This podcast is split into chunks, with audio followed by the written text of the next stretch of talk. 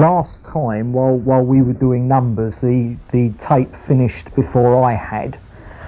So perhaps just for the sake of completeness, it was literally the last two chapters.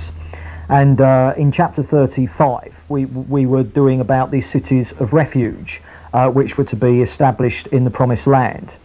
And or in fact, there were three established in the Promised Land, and there were three established just outside in the amongst the Transjordan tribes. You remember, and we were seeing that the reason for these cities, they'd been manned by the Levites, and it was partially to do with Israel's legal system. And it was that if someone had killed somebody, you didn't have a police force, and the local city or the local town had to deal with any crimes.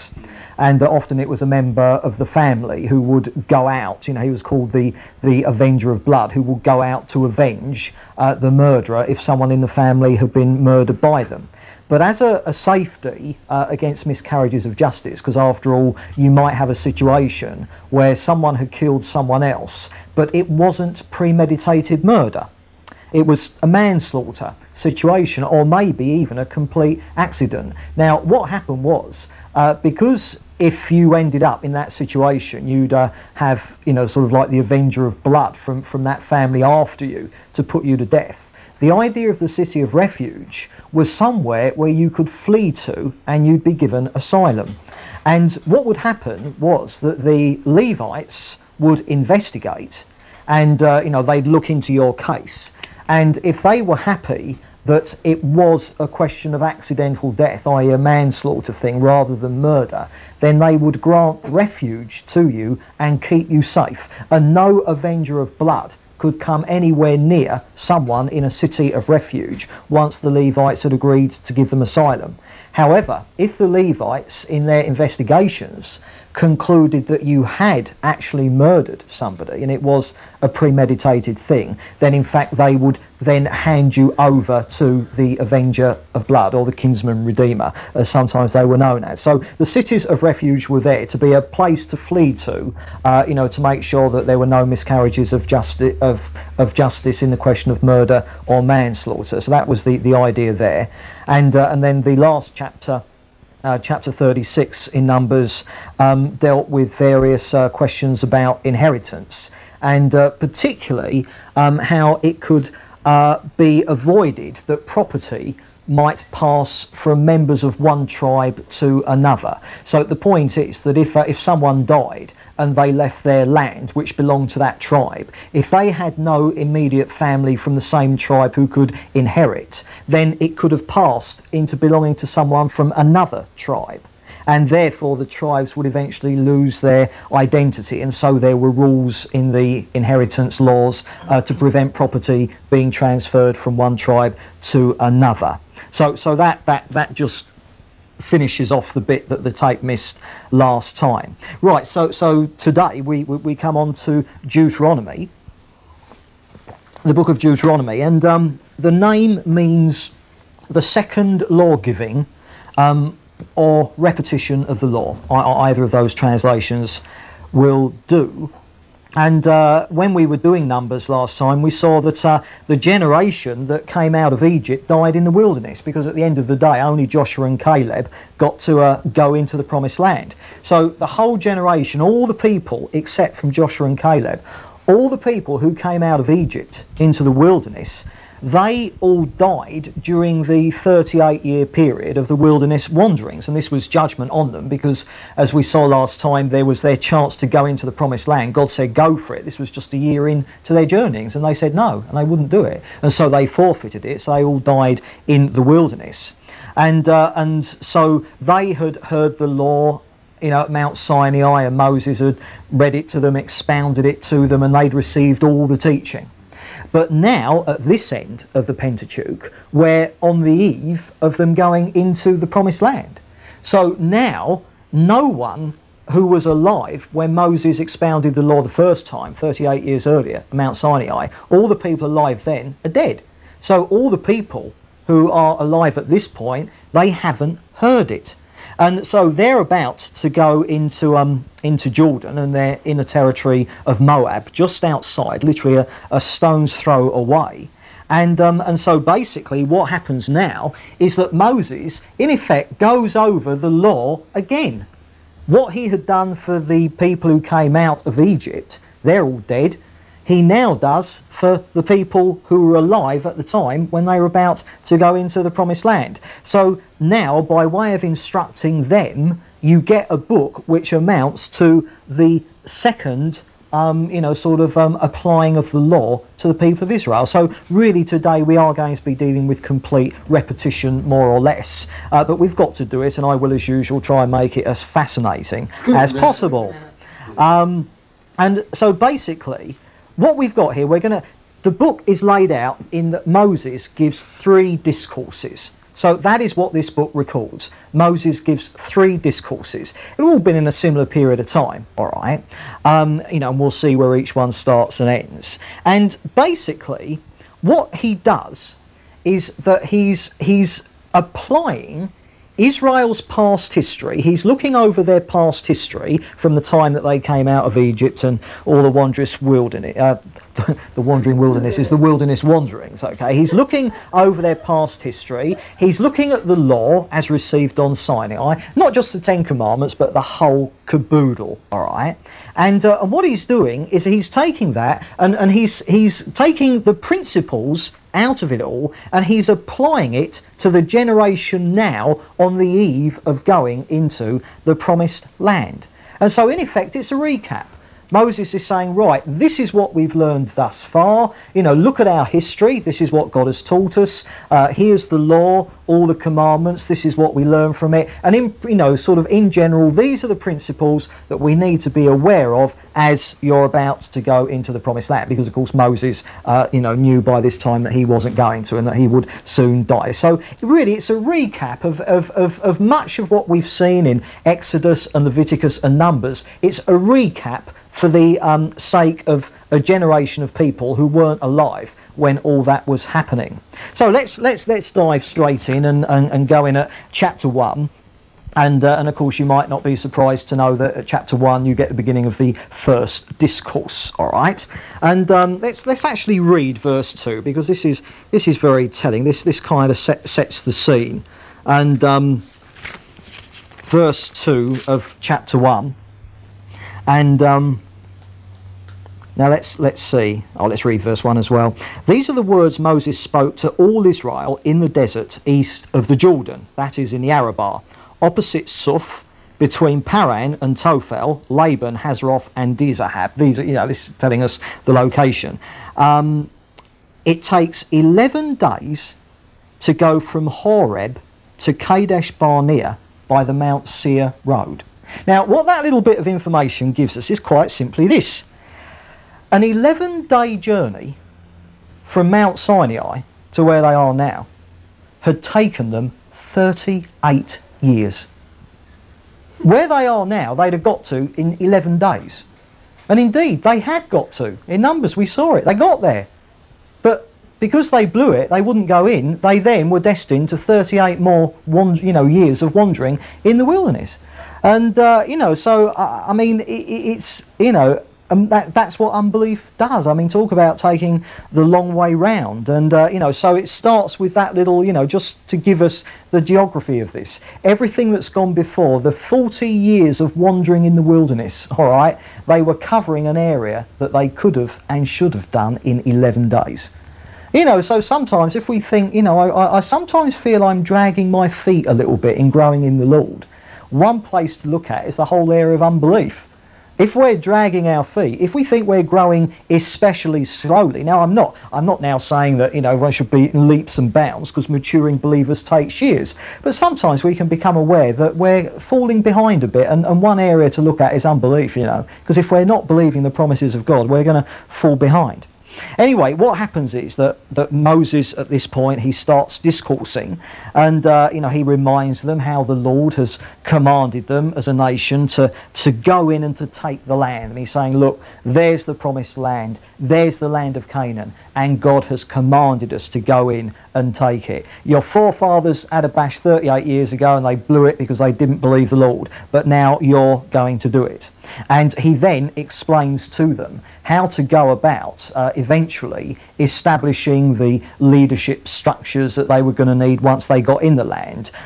Sort of very much, you remember Jethro, Moses' father-in-law, had advised him how to set up leadership structures. And at this point, Moses says, and when you go into the land, don't forget you're going to need leadership structures as well. So he goes over all that. And then he tells them the story of the sending of the spies, and he goes over this with them. Look, we sent the spies in, and they went into the land, and they saw how absolutely fantastic it was. But they came back saying we didn't have a chance, because there were giants there, and the people were fierce, and we were like grasshoppers. And they said no, we can't do it. And so Moses is going over this for them and saying, this is how it was that your parents who are now dead. This is how they blew it. And he explains to them how God, sort of judged them, and the story of how they changed their minds after God had judged them. They said, oh, well, we'll go in after all. This was after God said, well, don't, it's too late. You remember, they went in and they got marmalized and came out again. And Moses, in this chapter, he's going over all this history for the benefit of the people there. And then in chapter 2, he carries on recapping various details about their 38 years of their wanderings. And at that point, he then tells them the story of how they defeated the Amorites when the Amorites attacked them, led by King Zion. Then in chapter 3, he moves on to the defeat of King Og of Bashan, and how the Bashanites came to bash them up. I don't know whether that's how they got their name, but it could be. And so he tells them that story, how the Lord delivered them from that. And then he tells them all about the agreement that he'd struck with what were to become known as the Transjordan tribes. You'll remember that Reuben, Gad and half Manasseh, because it was half of the tribe of Manasseh, they decided that this particular area where they're camped at the moment was so nice that they wanted to stay there. And they thought, rather than us go into the promised land, it's so good here, can we make our home here? And you'll remember the agreement that Moses struck with them, that it was okay for them to do that, but only on the condition that they went in, that their menfolk fought in the army in the promised land, and that they would only return and settle in the Transjordan once the rest of the tribes had actually taken the land. And so Moses goes over this, explaining it all to the people so that they were aware what was going to happen afterwards. And then he tells them how God had forbidden him to go into the land. You remember, he blew it, he shouted at them, he lost his temper, he called them rebels and sinners and that, and misrepresented God. And so obviously, if you're going to be a leader, you're judged with greater strictness. That God said, right, okay, Moses, now you've blown it as well. You're not going in either. And so Moses tells them that how that happened, and explained to them how Joshua had been anointed as his leader, so that they would know that once Moses died, that Joshua would step into his shoes and carry on where he left off. Now in chapter 4, he exhorts them to obey the law, and he really goes into it, reminding them of how vital it is at all points that they live in obedience to what the Lord had shown them. And he warns them specifically of what was to be their greatest danger at all times, and it was going to be idolatry. And as they were going into Canaan, the nations in there that they had to kind of clear out had loads and loads of idolatry going, and the great risk was always going to be that Israel would become contaminated with their idols. Not that they would stop believing in the Lord, but that they would end up believing in the Lord and these other gods as well. The problem with idolatry wasn't a complete turning their backs on the Lord, but that the Lord became one of many gods that they would worship. And so Moses really, explains to them the dangers of that. And of course, in the wilderness, they weren't exposed to any idols at all in the wilderness, because they were the only nation there. And yet, remember, they made the golden calf. So this was always going to be the great danger. Now, if Israel ended up in idolatry in the wilderness, where there was no one to tempt them into idolatry, how much more was the danger of that temptation going to be when they were about to go into a land that was filled with idolatry? And so Moses really kind of, pushes that home to them. And this chapter really is the keynote of this whole book, and it's the heart of what Moses is seeking to communicate to that generation of people who were going to go into the land. And the whole push behind it was that the Lord is God, and that there is no other God beside him. And notice that we saw that in the Ten Commandments. It's not just a question of that there is no other God other than the Lord, but that there's no other God beside him. And the danger of idolatry, I repeat, wasn't that they would stop believing in the Lord and blow him. It would be that they'd have idols beside him, that they'd end up giving him equal place in their lives to these idols and false gods. And of course for us, at the end of the day, the real danger, I would say, for the average Christian isn't falling away and completely going back to the non-Christian life.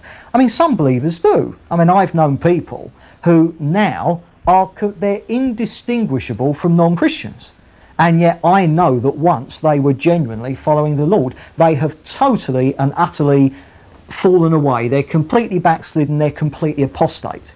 Now, that happens to some, but that isn't the danger that your average Christian, i.e. you and I, face, forsaking the Lord completely.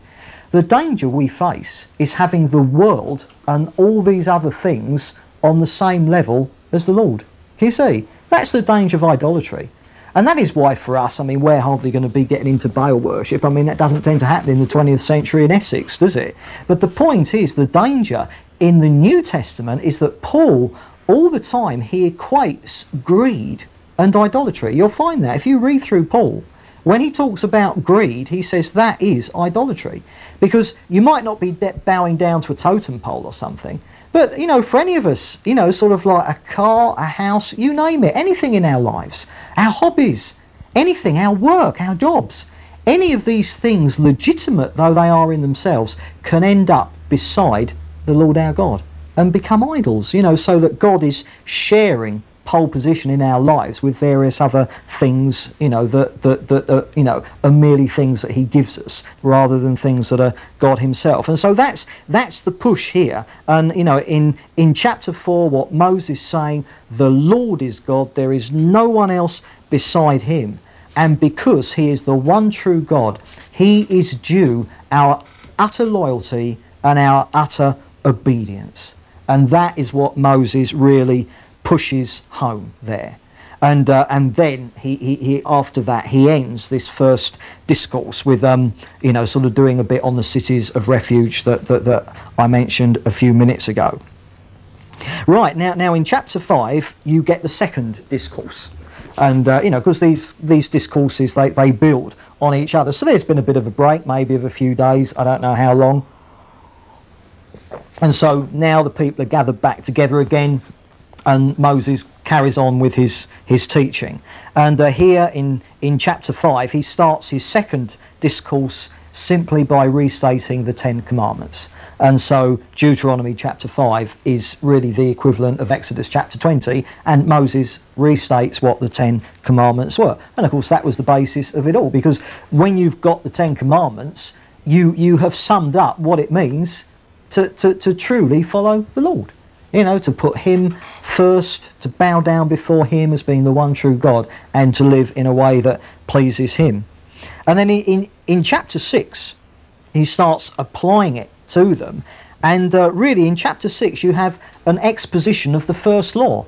And the law number 1, you know, about having no other gods before him. And it's in this chapter that we get, you know, sort of like, you know, the very famous verse of Scripture where Moses sums it up like this: you shall love the Lord your God with all your heart and with all your soul and with all your strength. Now that's not quoting the first commandment, but that's what it boils down to. That's what it actually means. And that is why Jesus summed up the commandments partially by quoting that verse, because that's what it boils down to. And so Moses is saying, look, this is in effect what it is. You've got the commandment, I can quote that to you, but this is what it means. You must love the Lord your God with all your heart and with all your soul and with all your strength. And of course you remember back in Leviticus 19 and I hope you do remember back in Leviticus 19, when God was restating the commandments to Moses, in verse 18 there, you remember God said to Moses, love your neighbour as yourself. So when God decided to restate the Ten Commandments to Moses, God summed it up with, love your neighbour as yourself. When Moses restates the Ten Commandments to Israel, he sums them up by saying, you shall love the Lord your God with all your heart, all your soul, all your strength, blah, blah, blah. And when Jesus, in the Gospels, summed up the entire law, he put the two together. You shall love the Lord your God with all your blah, blah, blah, blah, blah, and love your neighbour as yourself. Now that comes together as a package. And it's quite simple. You shall love the Lord your God. There's the first two or three commandments that relate purely to him. But when you come on to the rest of the commandments, don't commit adultery, don't steal, don't lie, blah, blah, blah, that's for the benefit of other people. And what you've got in the Ten Commandments is quite simply that if you love God, i.e. the first batch of commandments, that will be shown through your obedience to the rest of the commandments. Because if you love God, you're going to love your neighbour. If you love God, you will not swipe your neighbour's wife. If you love God, you will not steal from your neighbour. If you love God, you won't tell a lie because that's going to hurt somebody else. I.e., if you love God, you'll love your brother. If you love God, you'll love your neighbour. And indeed, the extent to which we can say, how much do I love God, is precisely how much do I love other people. Because the principle that John expounds in his first letter is quite simply, how can you say you love God who you haven't seen if you haven't loved your brother who you have seen? It's as simple as that. And you get it here in this, restating of the law. Loving God with your whole heart, but that boils down to loving your neighbour with your whole heart as well. And that, ultimately, is what the life of holiness is. The life of holiness is the life of self-giving love. Loving God, and therefore loving your neighbour. Because the fact that you love yourself is a foregone conclusion, all right? And that is why it's got to be a little less loving ourselves to make room for loving God and for other people. That's why this thing that you hear in so many Christian circles today, this thing about, oh, you've got to learn to love yourself. A load of rubbish. There's one thing we never have to learn. What we have to learn is how to put ourselves last and to love God and to love our neighbour. And, so therefore we have Moses summing up the law. And you can see why this book is called Deuteronomy. It is a second, a repetition of the law, a second or a restatement of the law, as we saw in Exodus. Right, now in chapter 7, he turns their attention to the instructions that God had given them, that they were to drive out and completely destroy the Canaanites. Because whereas the land was theirs, God had given it to them as a gift. Nevertheless, it was inhabited by the Canaanites. And therefore, because of the evil of the Canaanites, Israel was to be the means of God's judgment on the Canaanites. And so therefore, Israel is commanded that as they go into the promised land, they were to completely drive out and destroy the nations that were already there. And the instructions were that there were to be no marriages with them. They weren't to marry. There were to be no compromises of any kind whatsoever. Obviously, if you had, Canaanites who, as it were, converted to Judaism and became believers, that was okay. It's like, for instance, when we come on to do Joshua next time, we'll see how Rahab the harlot became a believer. And she was a Canaanite woman in Jericho. But because she became a believer, it was okay to marry her. And indeed, she ended up in Jesus' genealogy. She was actually, a forebear of Jesus himself. But the point was that they weren't to intermarry with the Canaanites or have any kind of compromise or fraternising with them in any way at all. The reason being that were they to do that, then the evil of the Canaanite nations would simply rub off onto them. It was as simple as that. And of course, as we keep going with this Bible survey, we're going to see that the future history of Israel from this point was exactly that. The failure to drive out the Canaanites completely, and the constant problem of Israel becoming contaminated by the evil and the idolatry and the occultism and the sin of the Canaanite nations. But but here Moses is banging home to them the fact that when you go in there, you must destroy these nations before you. No marriages, no compromising, no fraternizing. And then he assures them that God had promised that they would know complete victory in this venture if only they remain faithful to the Lord. And the reason that Israel ended up with partial victory in Canaan was because they were partially faithful to the Lord.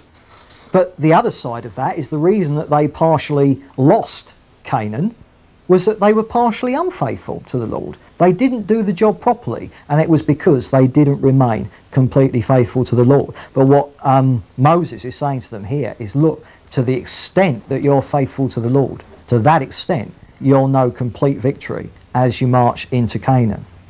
And then in chapter 8, he kind of looks back over their 38 years of wanderings.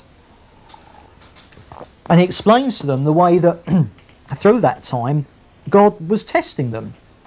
And, he uses the language of testing and humbling.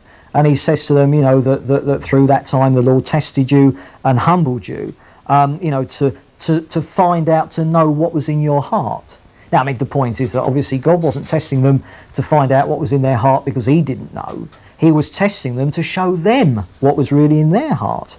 And the main thing that God wanted them to learn, and Moses now says this to them, was that man does not live by bread alone, but by every word that proceeds from the mouth of God.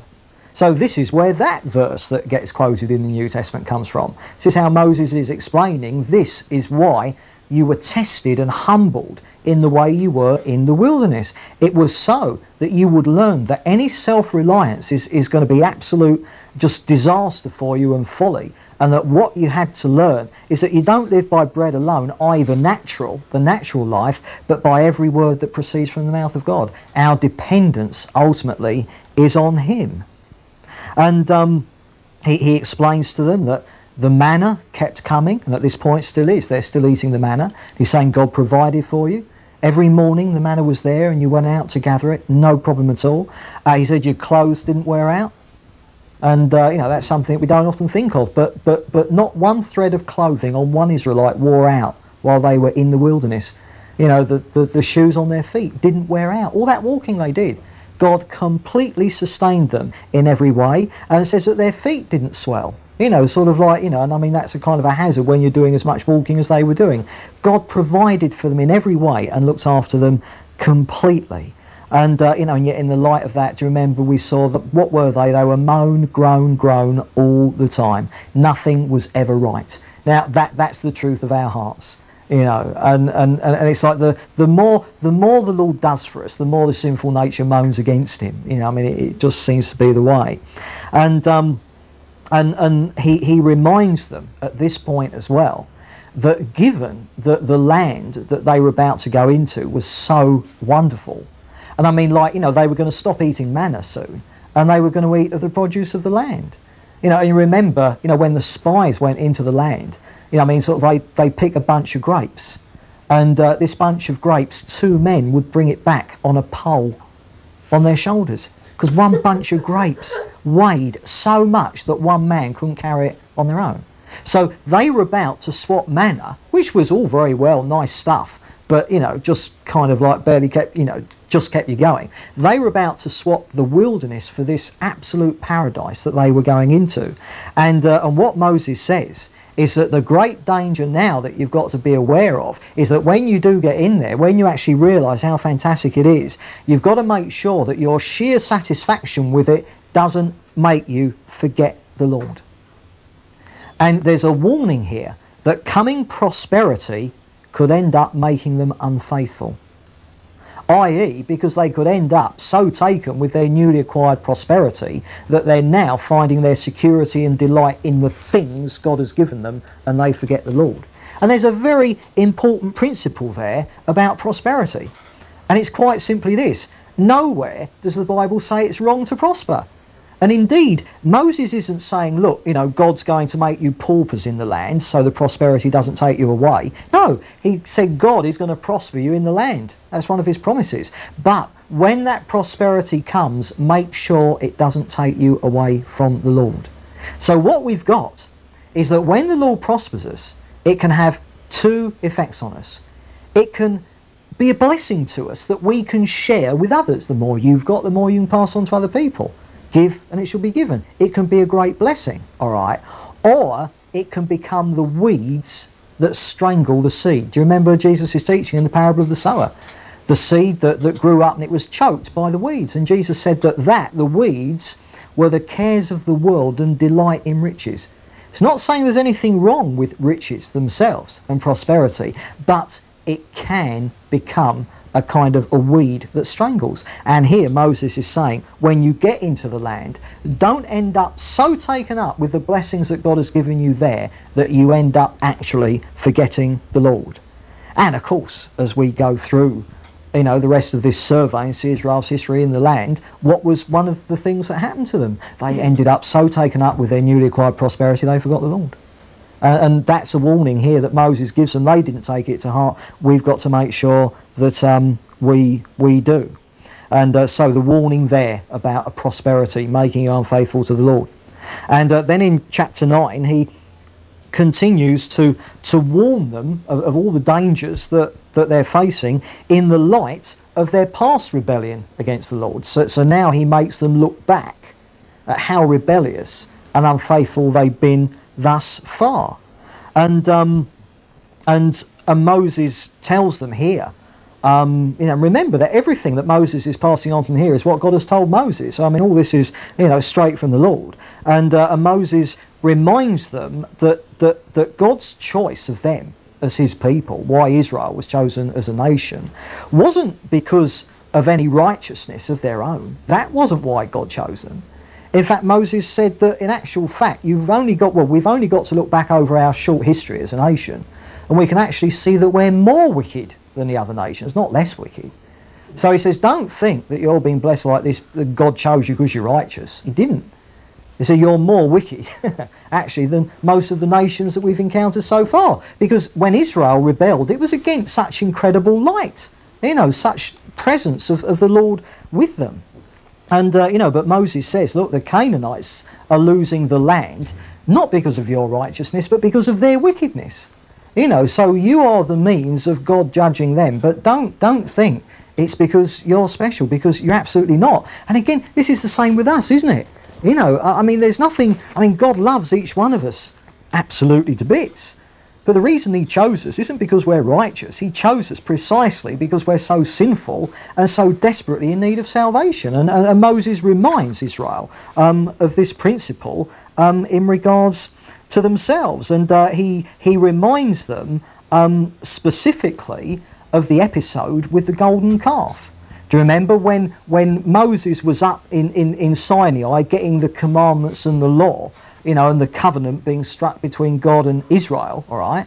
And Moses comes down from the mountain only to discover that in the meantime, since he's been up there, he comes down with the two tablets of stone with the 10 commandments on. He comes down from the mountain only to discover that while he's been up there receiving the law, Israel's decided to make a golden calf and are having a drunken orgy, an immoral drunken orgy around this golden calf, worshipping it. And not only that, Aaron, his brother, who was Israel's newly appointed high priest, was the master of ceremonies. That was the truth about Israel as a nation. And, you know, and I assure you that you don't have to look back far on any of your lives, I don't, to see equivalent incidents in my life, in the light of everything that God has done for me, the way I've often been since. And Moses reminds them of this. And the point was that Moses, he comes down, he sees what they're doing, and he smashes the stones, the tablets of stone with the law on. And the point was that, you know, with the law is that Israel had broken it before God had finished giving it. That was the truth of Israel, and that is the truth of us as well. And so Moses is really making sure, because it would have been a bit easy for this generation of people to kind of be getting a little bit big for their boots, because after all, this wasn't them, it was their forefathers, it was their parents who did all that. What Moses is saying, you're no different to your parents. You mustn't think you are. You're not. You know, literally there, but for the grace of God, go any of us. That is literally the truth. And so Moses is really making sure that they understand, you know, and that they keep in their place. And he chucks out one or two other instances as well, you know, especially chosen to illustrate their sinfulness and rebellion. And then in chapter 10, he explains to them how the tablets of stone, having been broken, you know, when he came down from the mountain, that eventually the Lord replaced them, you know, and the Lord wrote them out again. You see, and I mean, that's good, because as many second chances as you need, you get with the Lord. The fact that Moses smashed them, Israel had blown it. They hadn't actually blown it, because you get all the second chances that you need, don't you? And so Moses tells them how God wrote out 2 fresh tablets of stone with the commandments on, and that they were you know, placed in the ark of the covenant. And then he explains to them how the tribe of Levi were set apart, and that they were the priestly tribe who were going to carry the ark, etc., etc. He goes over all that with them. And then in chapter 11 he goes on to he restates all the blessings and the cursings. So, you know, God, you know, at the giving of the law had said, if you obey the law, these are the blessings you're going to get. But if you're unfaithful to me, these are the cursings. And so, you know, Moses goes over all this, explains it all to the people. And he instructs them that when they actually got into the land, that they would find 2 mountains. One called Mount Gerizim, and the other called Mount Ebal. And what they were to do once they were established in the land, and when we come onto the book of Joshua, we'll see when they actually did this, that they were to sort of like, you know, send one person up Mount Gerizim, and they were to read out all the blessings. And someone else was to go out up Mount Ebal, and they were to read out all the cursings. And so these 2 mountains, you know, where they went into the land, would stand as a, you know, a living sermon, so that what Moses is saying to them here, they were actually going to have 2 mountains, you know, sort of, you know, dominating the land, as it were, which would speak to them forever of this thing that Moses is saying here, you know, blessings of obedience, but the cursing of rebellion, etc., etc. And then in chapter 12, he outlines, you know, sort of more on the conditions of, you know, of getting the blessings in the promised land. And, you know, he re-emphasises to them the importance of staying away from any kind of idolatry. And he kind of explains to them that they'd be given certain places in which to worship. So that God would even tell them what sort of worship to be doing in what particular places. And the reason they were given such precise instructions for worship was, again, to make sure that they knew exactly how God wanted it to be done, and to avoid the slipping over, you know, into any kind of idolatry. Then in chapter 13, he moves on to the subject of false prophets and false prophecies. And, you know, he tells them that false prophets will be raised up amongst them, which was, again, a perennial problem. And what he's saying here is that some of them would even work miracles. But he's saying that the fact that they worked miracles shouldn't necessarily make you conclude that they're of God. So what Moses is saying here, that when it comes to prophets working miracles, the test is never merely supernatural power. So even in the Old Testament, you didn't have this thing that sadly a lot of Christians labour under this illusion, that the mere fact that a miracle accompanies a teaching means that the teaching is correct. Doesn't mean that at all.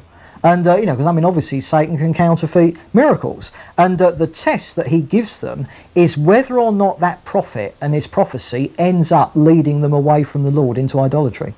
So even then, the test was, does this prophecy and does this prophet and his life, regardless of miracles, forget the miracles, forget any power they may have, the test is, how does it square up to the law of God? How does it square up to what God has revealed in his word? And of course that remains the test of prophecy to this day, doesn't it? Of course it does.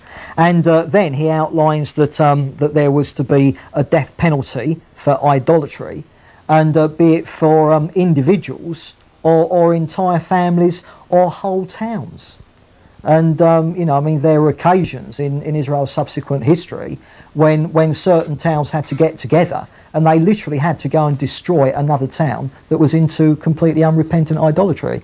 And so the point is there you had individual and corporate responsibility when it came to idolatry. And this was how strong God was going to be on idolatry. But remember, it may sound tough, some of the things that they had the death penalty for, but you've got to remember that in the light of Israel being God's people and God being their king, that the idolatry and all the immorality and stuff like that, because it introduced a foreign power, i.e. the kingdom of Satan, it was treason. It was treason. And it's even today on our law books, treason is still a capital offence. I mean, you know, obviously no one ever gets put to death for treason, but it is interesting that treason, even in this country at this particular time, is still a capital offence. And that was the thing about idolatry; it was literally treason because it enabled the enemy to have a fifth column within the nation, so that he could eventually take them over. Because remember, all the time Satan was trying to destroy Israel because he knew that Messiah and the Saviour of the world was going to be an Israelite. So therefore Satan was all the time trying to destroy the nation. Right, chapter 14, he lists out clean and unclean animals for purposes of sacrifices, and also he begins to outline instructions on tithing, which, as you are aware of, was Israel's tax system. In chapter 15, he goes on to explain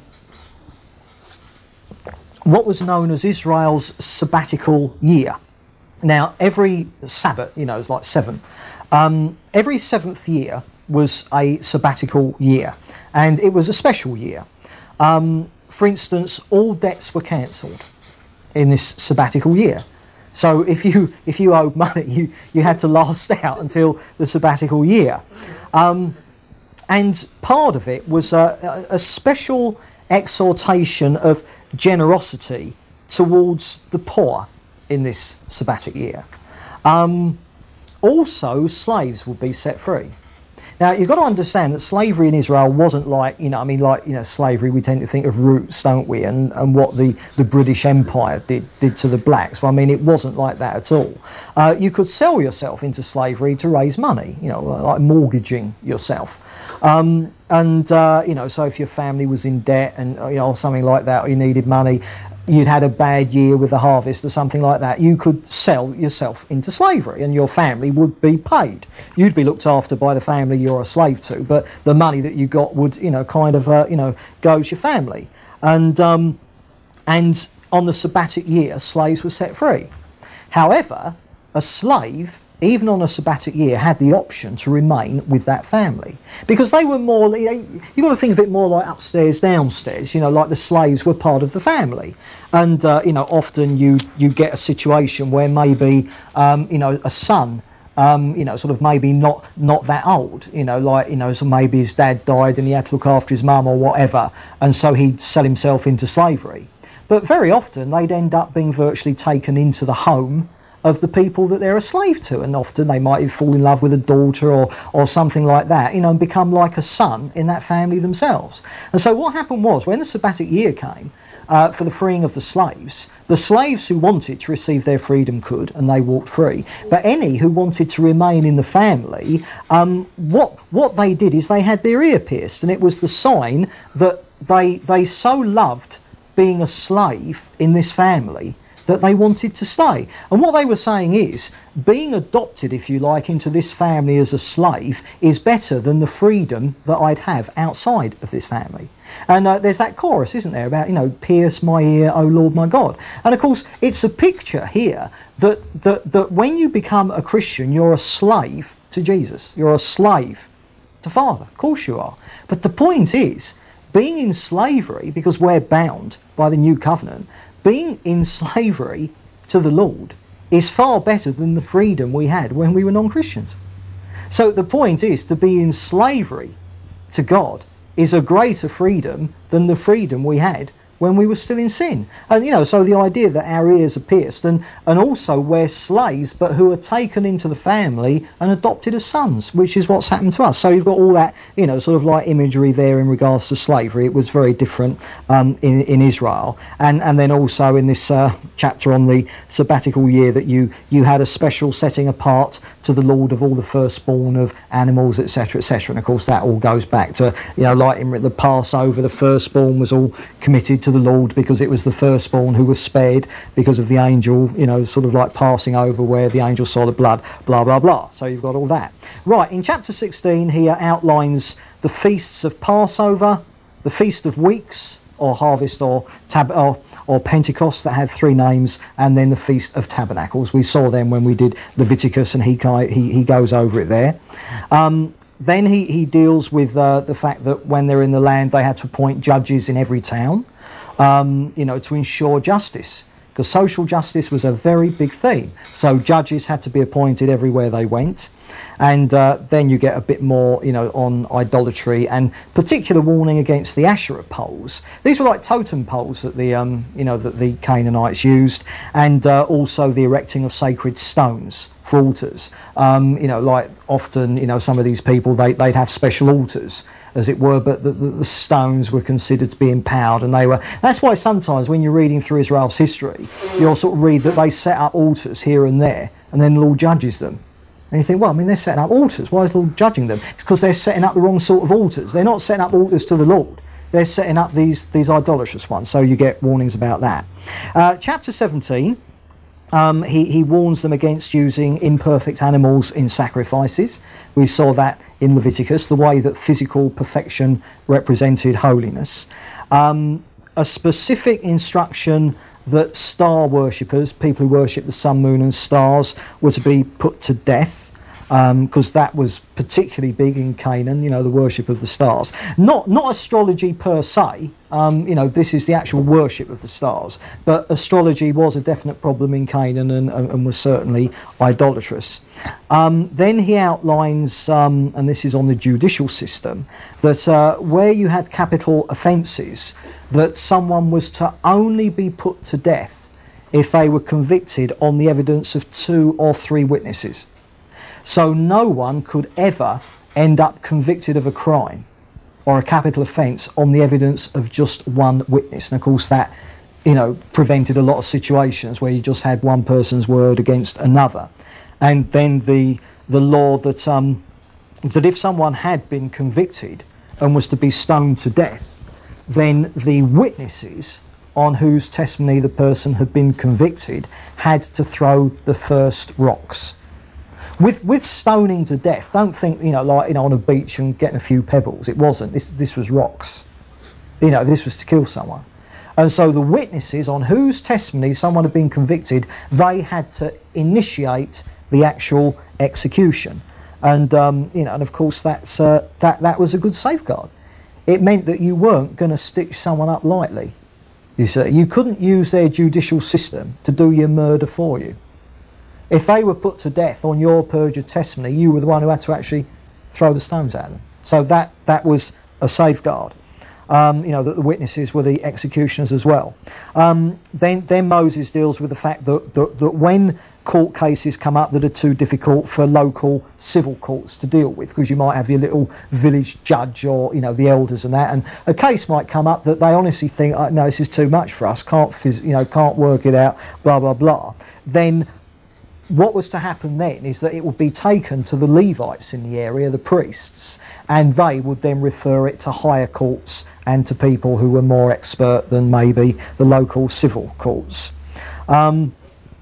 Then he prophesies that eventually Israel would want a king. Now this will feature a lot more later on as we go through the Bible, but here's a prophecy that eventually Israel would want a king. Because of course the point is God was their king.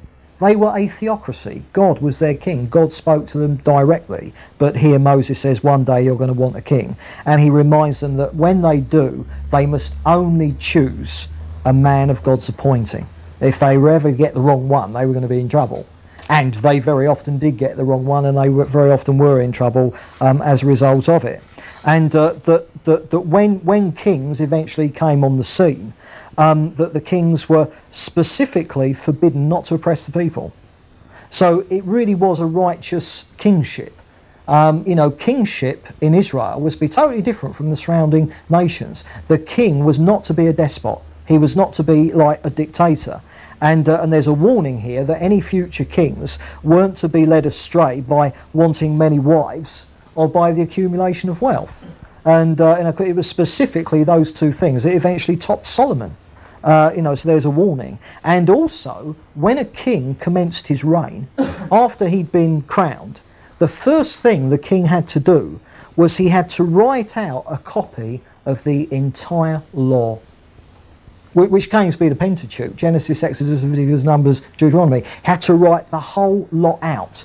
So his first act as king was to vanish somewhere, get plenty of papyrus and quilled pens and loads of ink, and he had to write the whole lot out, word for word. And also that he was not to consider himself better than the people. So the point is that when Israel eventually had kings, the first act of a reigning king wasn't to rule over the people, it was to write out the entire law to remind him that he was under the authority of God, the same as everyone else in Israel was. So that's the rules for kings there. In chapter 18, he goes into all the Levites, the priests and the priestly assistants, and how, because they weren't going to have any land of their own, that they were to live off of the offerings of the rest of Israel. And here he specifically covers animal sacrifice, because a lot of the sacrifices they bring, sort of like their beast along, whatever it was, a cow or whatever. And a lot of the sacrifices, like, the Levite would slit its throat and bleed it, and that was the sacrifice over. The Levite then took it home to his family and he ate it, because he didn't have any land on which he could rear cattle. So, again, the principle that because the Levites were, I suppose, what you might call full-time for the Lord, not a very good phrase, but that kind of thing, that was their full-time job. They were to be supported by the people they were leading, precisely because they had no means to earn money themselves, because their job was working full-time, in leadership in the temple, blah, blah, blah. So they had no means of income. So the principle there that, kind of the, the servant is worthy of his hire, that.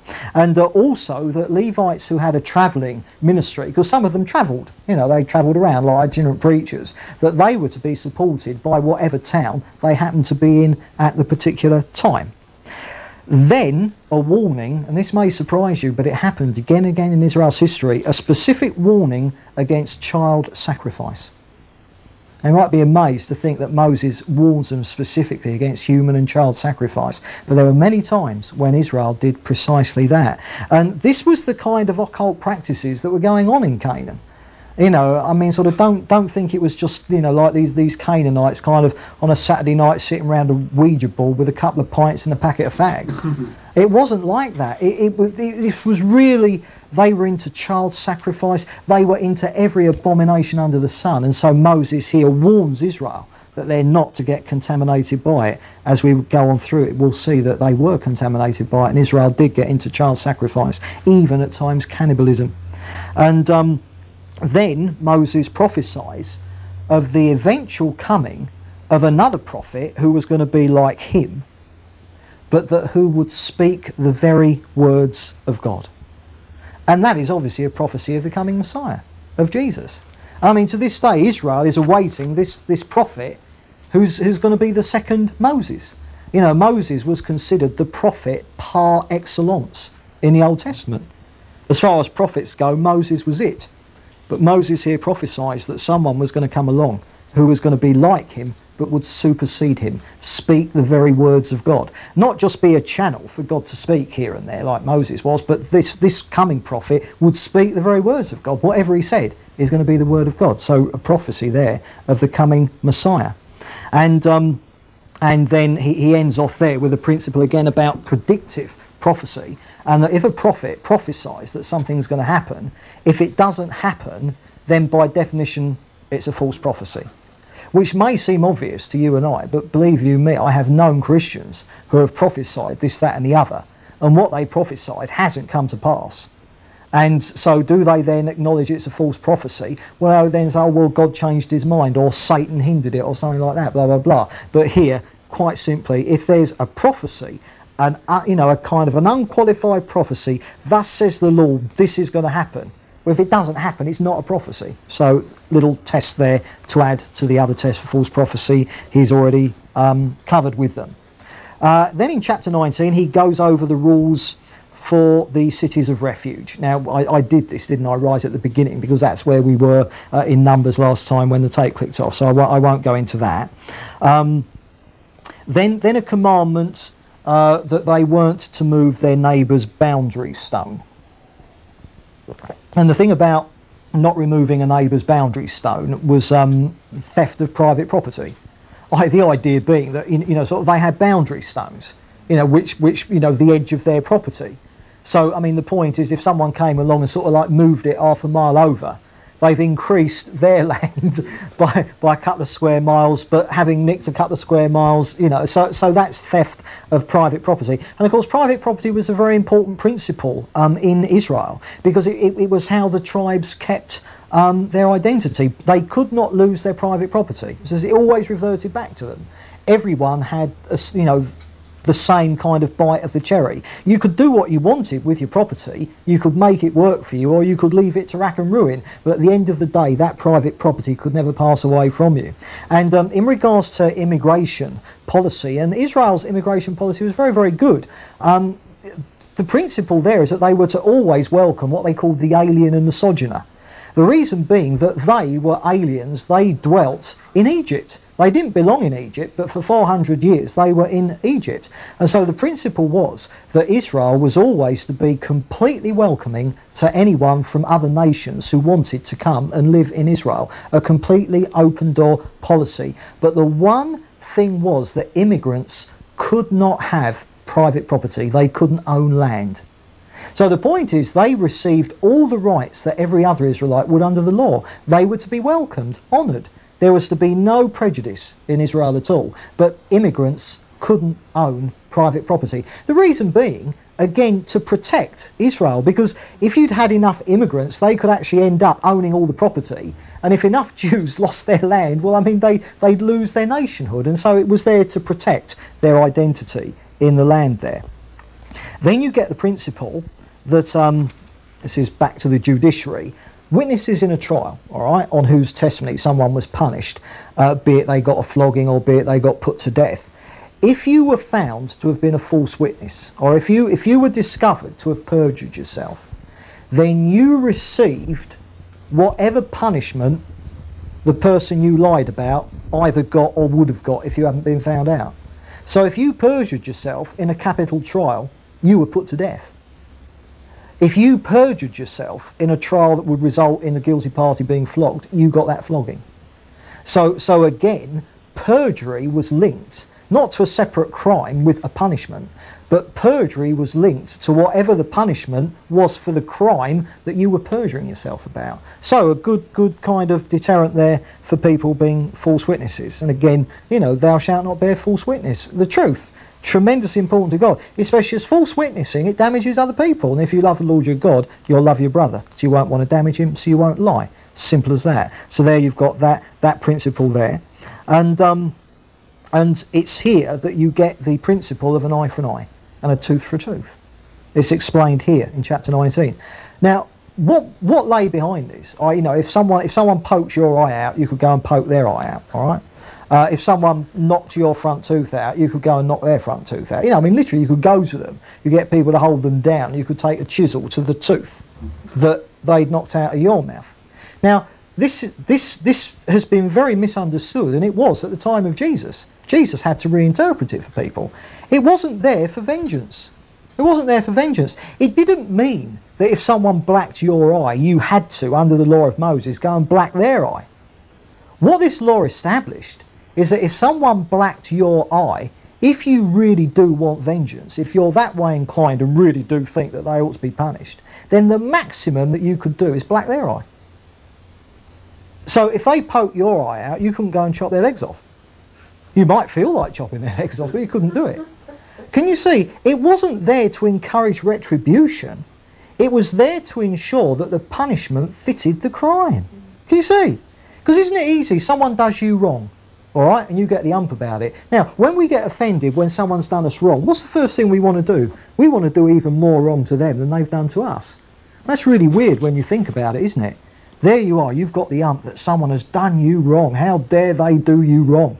So you want to go and do more wrong to them than they've done to you. But there you are, condemning them because they've done wrong to you.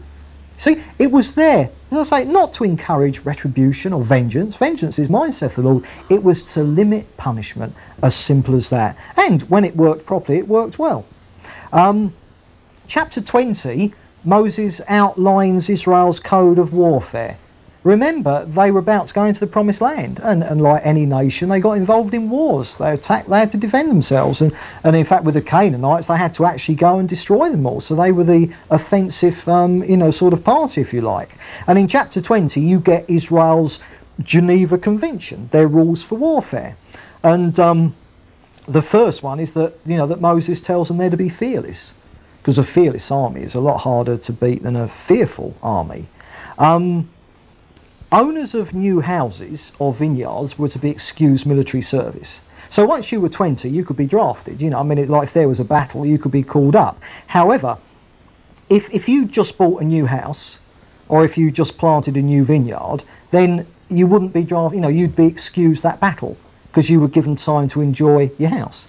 You were given time to enjoy the fruit of the vineyard. The idea being, if someone has just moved into a house or just planted a vineyard, then they get called for military service, their mind's going to be back home, isn't it? So they're going to be no good as soldiers. So, you get all these reasons that people could be excused temporarily from fighting in the army. That those who are awaiting marriage, about to get married or just got married, they were excused and that.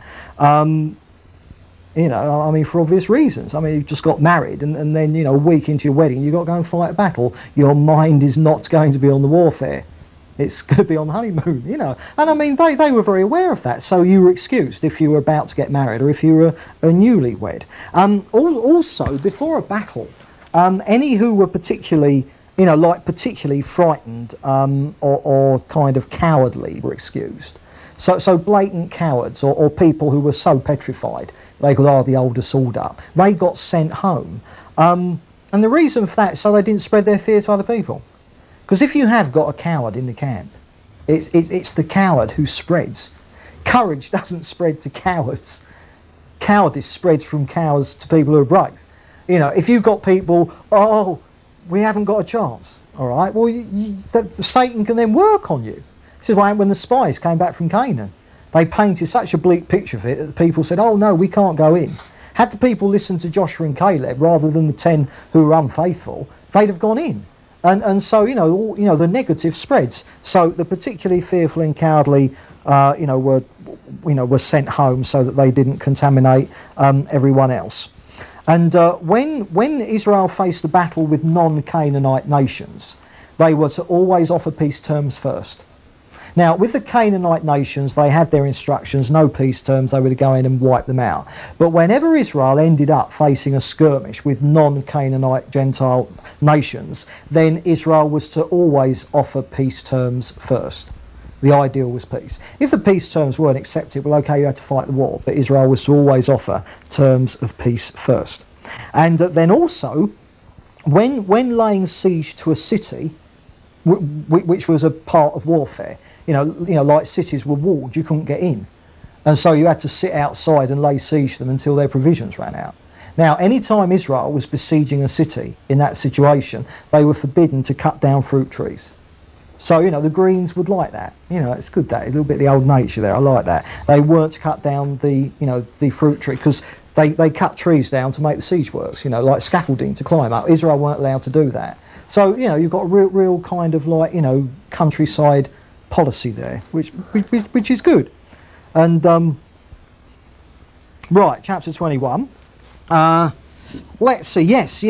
Chapter 21. Yes, the problem of unsolved murders, i.e., a corpse is discovered, right? Sort of found lying there with a spear in his back or something, out somewhere. What do you do about that? There's no way of finding out who killed him. There's no witnesses. You just find this murdered body somewhere.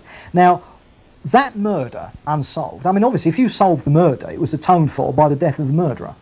But, you know, where you couldn't find out who'd done it, then what happened then is that the atonement was to be taken care of by the town nearest to the body. So whichever town the body was nearest, they had to atone for it, and there were special sacrifices, blah, blah, blah. So they had to sort that out. Then permission is given for them to marry the women of defeated nations. All right? So if they've been in a war and defeat a nation, all right, they were allowed to marry the widows of the soldiers that they killed. And also that should they do this, that the women were not in any way to be oppressed or treated as slaves. They were to be well looked after. So the point is that very often in a battle they would wipe out the entire all the men. They'd wipe them out completely. Now this would leave many, many women and children completely uncared for. Well, the policy was that they were free to marry them and they were to look after them well. So you get that there. Then you get the rights of the firstborn son outlined. That he gets a double share of the inheritance. And that's all. Jesus was like the firstborn, and we're the firstborn, and you get all that. Then, kind of in contradistinction to the rights of the firstborn, you get what happens to rebellious sons. So so these are male sons, like youngsters, probably in their teenage, who are particularly rebellious, i.e. that their parents cannot control them in any way at all. These kids are completely unresponsive to discipline of any kind. They are to be taken to the elders of the city by their parents and stoned to death. Now, we're not talking about little kiddies here, but these are sort of like, your teenage yobbos. Well, that's what happened to them, under the law. They were beyond, because the point was they were beyond any, see? So in a situation like that, when you had, in effect, just a hardened criminal who was totally, gave no response, no thought to the law, to the rights and the benefits of other people, they were actually stoned to death. The reason being is that people like that end up doing so much damage that in Israel they were taken care of before other innocent people died at their hands, which is ultimately what always happens. So that's what happens to them. Just to remind all you parents that we're under the new covenant, not the old covenant. So Gary, I know Adam plays up at times, but don't bring him to me, so we got to stone him to death, for heaven's sake. We're in the new covenant. And then also what's put here, in here is that when someone has been put to death for a capital crime, i.e. they've been sort of put to death because they've murdered or something, that their body was to be hung on a tree in full public view until sunset, and then it was to be buried. So the point is that they'd be put to death maybe in the morning, and their body would be hung on a tree. And of course this was saying, this is what happens if you murder, if you blah blah blah. It was kind of like, capital punish wasn't deterrent. It was to preserve the sanctity of the life that had been wrongfully taken. But nevertheless, there was a deterrent effect in this practice. And of course, it says something about the fact that Jesus was hung on a tree, wasn't he? Because the Romans crucified you on a bit of wood on a tree. Jesus hung on the tree. And, so Jesus took the place of someone who had suffered a capital, offence. So he did that for us, obviously. The soul that sins, it shall die. But he hadn't died. Right, okay, chapter 22. You get laws here on if you find an ox or something that you've got to find out who it belongs to and return it. You get a bit on cross-sexual dressing. Right, I'll put that in more. Right, okay, dressing up as women and women dressing up as men. That's what that means. The non-abuse of nesting birds. You weren't allowed to interfere with birds when they were nesting. Giggling from the corner there. I'm talking. So because otherwise, the bird's life and mating habits can be totally thrown out. So again, you've got the old nature bit there again. So bit of the old Green Party here. No problem at all. Then you get safety regulations regarding the design of houses. Yeah, like the houses have flat roofs, so you could go up on your roof and sunbathe, and walk around. They had to have ledges so high up so that you couldn't walk off. There you got like town planning and planning permission, stuff like that. So it's all very kind of you know, sort of like comprehensive this, and then you get various things about marriage violations and what constitutes a violated marriage, blah, blah, blah. Now then, in chapter 23, you get a list of people who were to be excluded from corporate worship.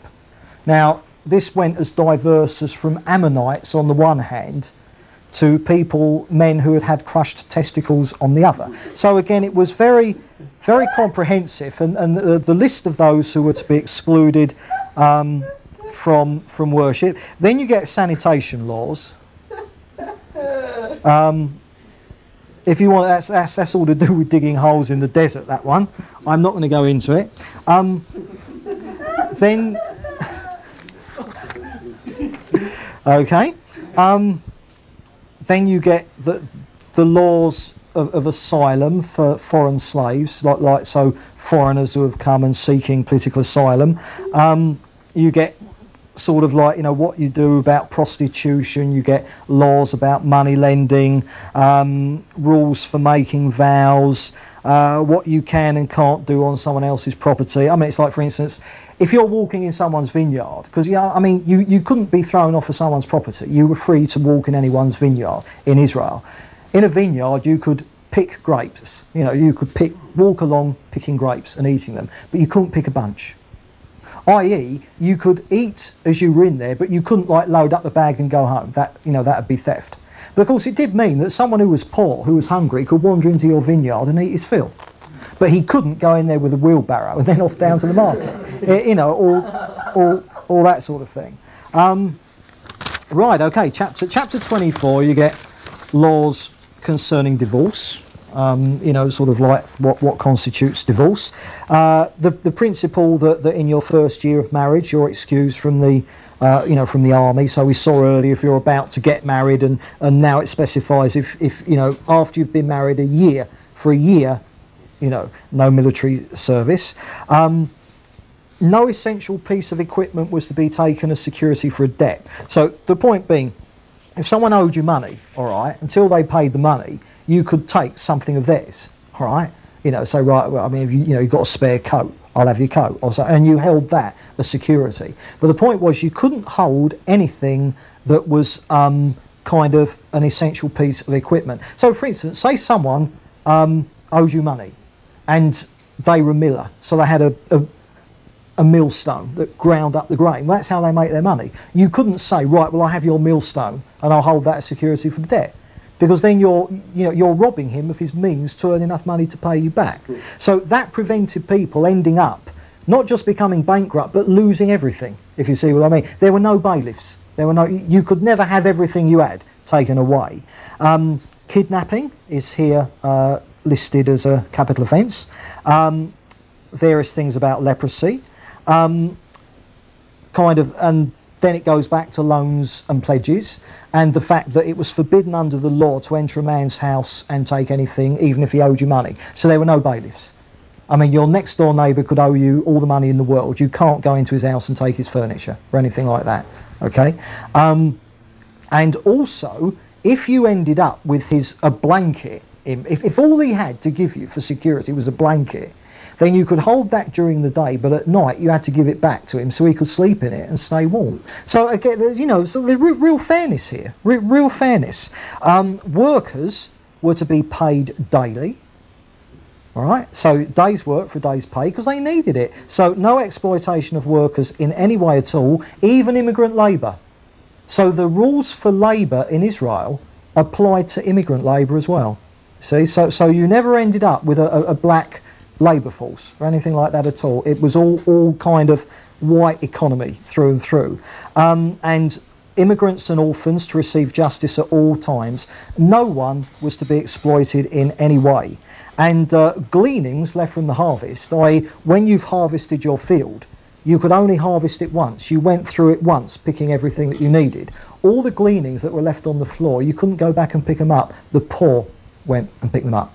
So the point is, those who had fields, they brought the harvest in, but a lot of it is left on the floor. Or the poor who didn't have, you know, harvest in their fields, they could go in and take it home, blah, blah, blah. And, you know, sort of like, and the poor were defined as the alien because they had no land of their own, or widows and orphans. Anyone who couldn't fend for themselves had to be looked after by other people. Chapter 25, the establishment of courts, he goes over that. The punishment was to always fit the crime. Flogging was limited to 40 lashes. Now, you mustn't think of their flogging being like, you know, you see it in the films with the Romans. You know, it wasn't like that. It was 40 of the best. I mean, it wasn't very nice, but it wasn't this thing where people's backs are lashed to bits and they virtually die after 10. It wasn't like that. But they did have corporal punishment even for adults and that. The ox wasn't to be muzzled while it treaded the grains. You have the duties of the brothers, 20 widows in their families. So if you had a brother and he died, well, you've got duties towards his widow because who's going to look after her? See? So everyone is looked after.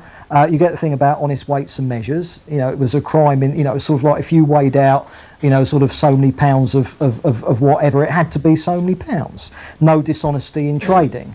And in chapter 26, he deals with tithes and stuff like that. Chapters 27 and 28, he goes back to the thing about this Mount Ebal and Mount Gerizim, the blessing and the cursing on the mountains, and he goes back and gives them details how they're to do that. Now, in chapter 29 and 30, you now get his third discourse. So now he's kind of summing up. So this is, you know, like talk number 3. And in chapters 29 and 30, he just runs over their history since they left Egypt, and you know, and sort of outlines the principle that if they're obedient, they'll be blessed; if they're disobedient, they'll be cursed. Chapters 31 and 32, Moses now hands over officially to Joshua, and he then wrote out the entire law. So that was when he wrote the Pentateuch. Moses wrote the whole thing out. And he gave it to the Levites and instructed them to read it to the people yearly at the various festivals, all right? And Moses and Joshua, they go into the tabernacle together at this point, and God speaks to Moses and tells him various things about Israel's future and how they were going to rebel and stuff like that, and gives him a song that he and Joshua have to recite to the people. And this song is all about their future rebellion. And so they do that. And then God blesses Joshua as the one who's going to succeed Moses and tells him to be strong and courageous, blah, blah, blah. And then they come out of the tabernacle and they recite this song to Israel about all the future rebellion that they're going to be doing, blah, blah, blah.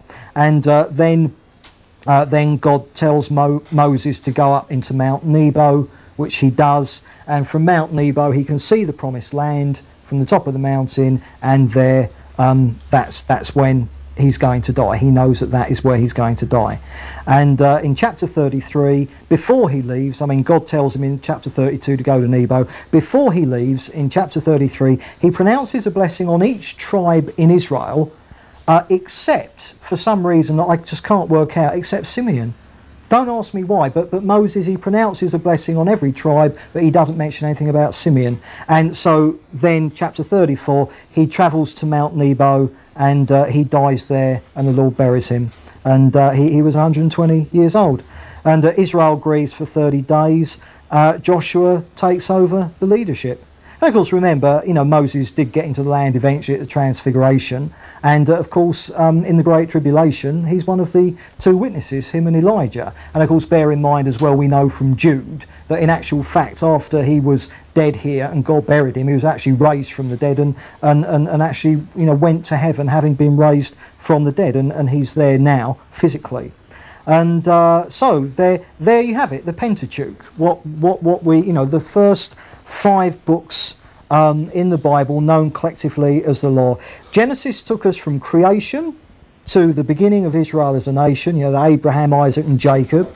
And you remember they ended up in Egypt, where Joseph was Pharaoh's number 2, and then 400 years later, you get Exodus, Leviticus, Numbers and Deuteronomy, and they cover, in effect, the period of Moses' life, 120 years.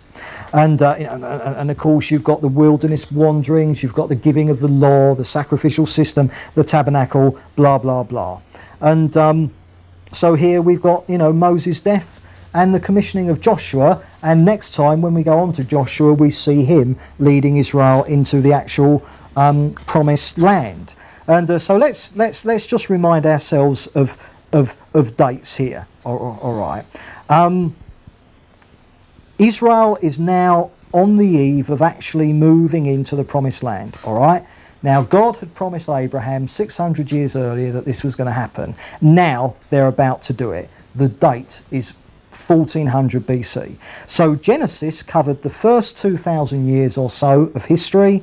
Then you get a gap of 400 years between Genesis and Exodus, and then Exodus, Leviticus, Numbers, Deuteronomy cover another 120 years. So that totes up that the work it all out, and the date is now, with Joshua about to lead Israel into the promised land, the date is now 1400 BC.